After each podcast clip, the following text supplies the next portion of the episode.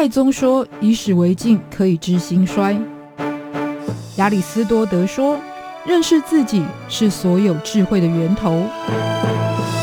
纵观历史深度，理解属于我们的世界，开脑洞，长知识，六百秒的历史课。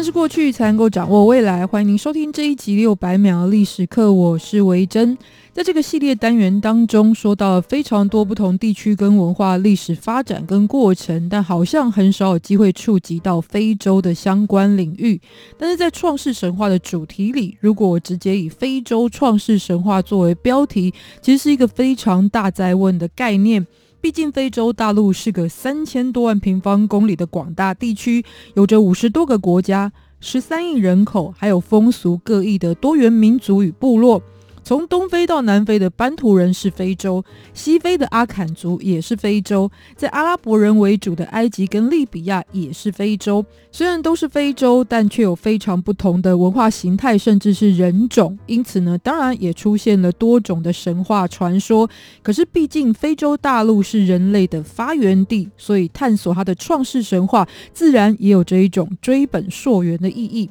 因此，在这一集创世神话系列，就从这众多的故事当中选取了从非洲加纳到美洲牙买加，来自于西非阿坎族的世界起源传说。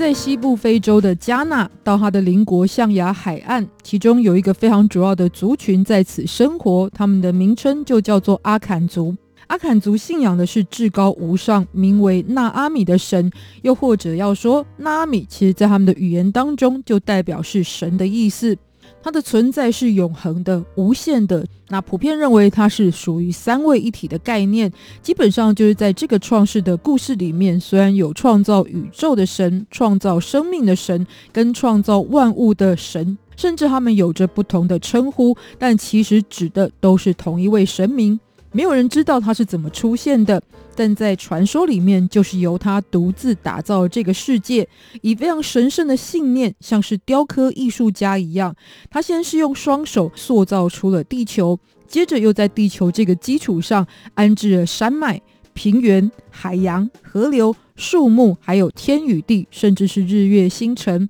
之后就属于动物生命的出现，这动物呢就包含了各种的野兽与人类。他甚至安排了世间的运行法则，包含死神的诞生。但最后这个神也是被死神所杀。于是他把自己未完成的使命留给下次会再复活的自己。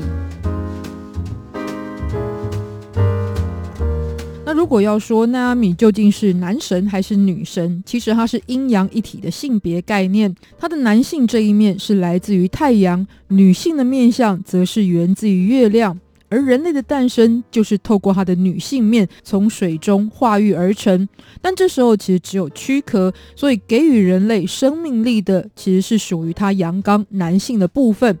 那这样子的概念也延伸到了对于人类的男性、女性哪个性别先出现的概念当中，因为在曾经分享的一些创世神话里，可能就会提及有一些文化认为是男性先出现，有一些文化认为是女性先诞生，但是在这个西非的传说概念里，延伸到人类的男女其实就是同时出现，不分先后。但是不管男的女的，就算有人类，可是人类却不懂得如何繁衍下一代的方式。于是纳阿米就派出了一条巨蛇来到人间，教导人类孕育下一代的方式，也就是提供给人类他们最初的性教育。那这一位至上之神在一开始其实跟人类是非常接近的，甚至跟人类是生活玩乐在一起，有非常多的互动。但有一天，他却开始选择远离了人间。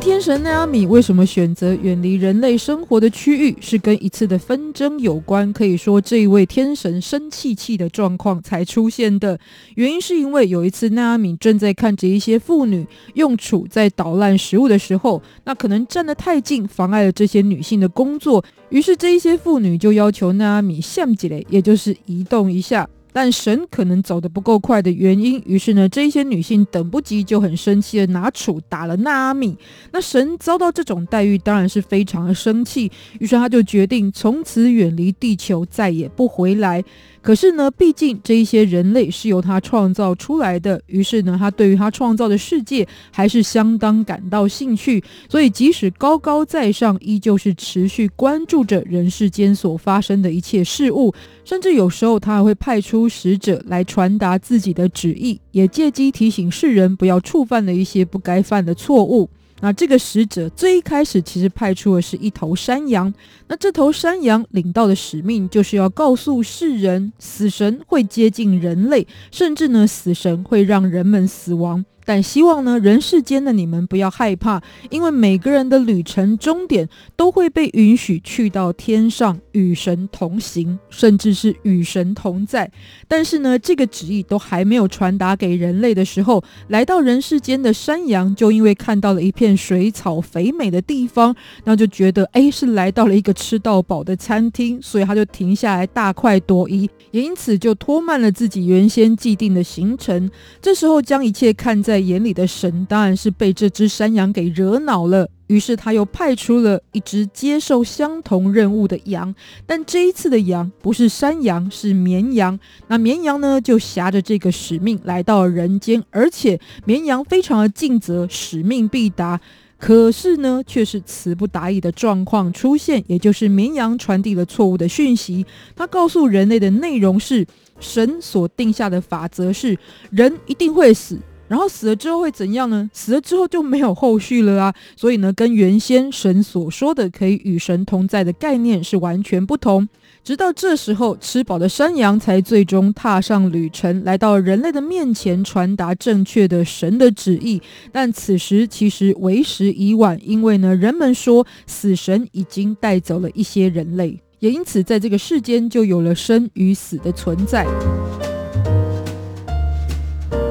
那这一些故事，其实后来随着非洲的奴隶被贩卖到美洲之后，也漂洋过海，成为当地的信仰跟文化的依据。像是在加勒比海上的岛屿国家牙买加，因为有很多早年的移民是来自于加纳这一带，有关于纳阿米的传说其实也非常的普及。像是纳阿米有个儿子叫做阿南西，他是有着蜘蛛跟人的混合形象。传说当中，至高神创造了一切，那包含了故事也是。身为蜘蛛的阿阿南西呢，有一天就向纳阿米要求，我也要拥有自己的故事。但呢，神希望这个阿南西可以带来一些作为交易的物品，其中就包含了有蛇、豹、蜜蜂跟精灵。那原本就很古灵精怪，甚至可以说在原始的形象就是狡猾骗子的阿南西，也就设计了蛇、豹。蜜蜂与精灵把他们手到擒来送给了神，最后呢，阿南西也得到了所有的故事。那这样的智慧其实传到加勒比海之后，其实开始逐渐有了英雄化的改变。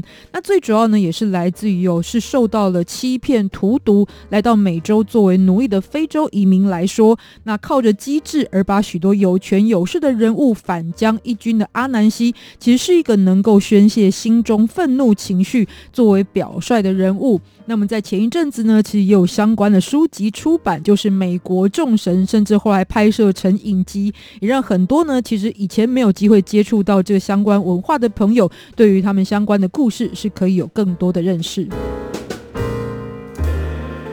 那回到非洲的创世神话，有趣的是，虽然我们在开场的时候有说到有各色各样不同的文化跟故事的起源，但是呢，在这些故事当中，宇宙到人类与世间万物都是由至高的神所创造，这样子一个神话的模式，其实在非洲神话里面是非常普遍的。即使是在不同的地区、不同文化的传说，也多半是有一位横空出世的神明搞定了一切，而且接下来多半这一位神会赐予恩。会给人类，并且就跟人类无忧无虑的幸福生活在一起，但最后都会因为某种原因，尤其最多看到就是人类违背了道德或者是神的戒律，因此神就选择离开人所在的世界。也因此有一些讨论会说到，这个其实跟圣经的创世纪还蛮接近的，甚至有争论呢，到底他们是否有互相影响或者借用的可能性？那看来著作权相关的话题，即是在远古时代的创世神话传说。说也不例外。